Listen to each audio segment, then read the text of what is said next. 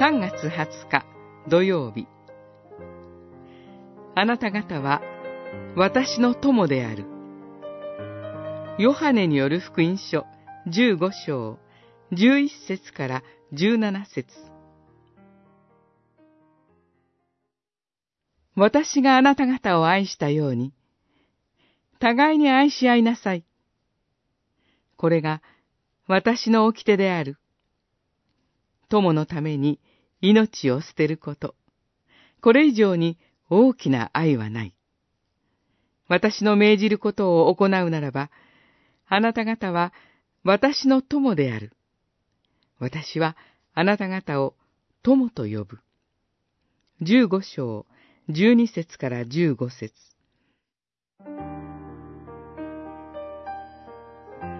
ヨハネ福音書から、私は何々であるをテーマに、というのが私へのご依頼でした。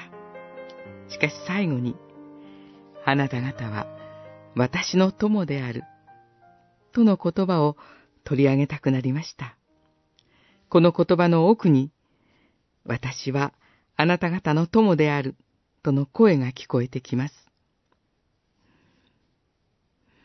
人間は皆、神からはぐれ、人からはぐれた罪人ですから、本質的に寂しさを抱えている存在なのだと思います。夫婦であっても他人です。親子であっても、血がつながっているだけで、本質的には他者です。他者と完全には分かり合うことはできません。そして誰もが、他者よりも自分が大切です。それが人間です。でもだからこそ友が欲しい。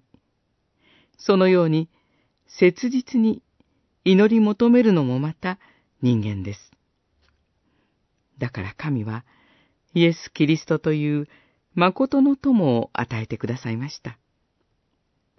この主イエスのもとでこの方に愛された者たちが互いに愛し合い、信仰の友情を育み合うことを主は願っておられます。私たちも願っているはずです。友のために命を捨てる。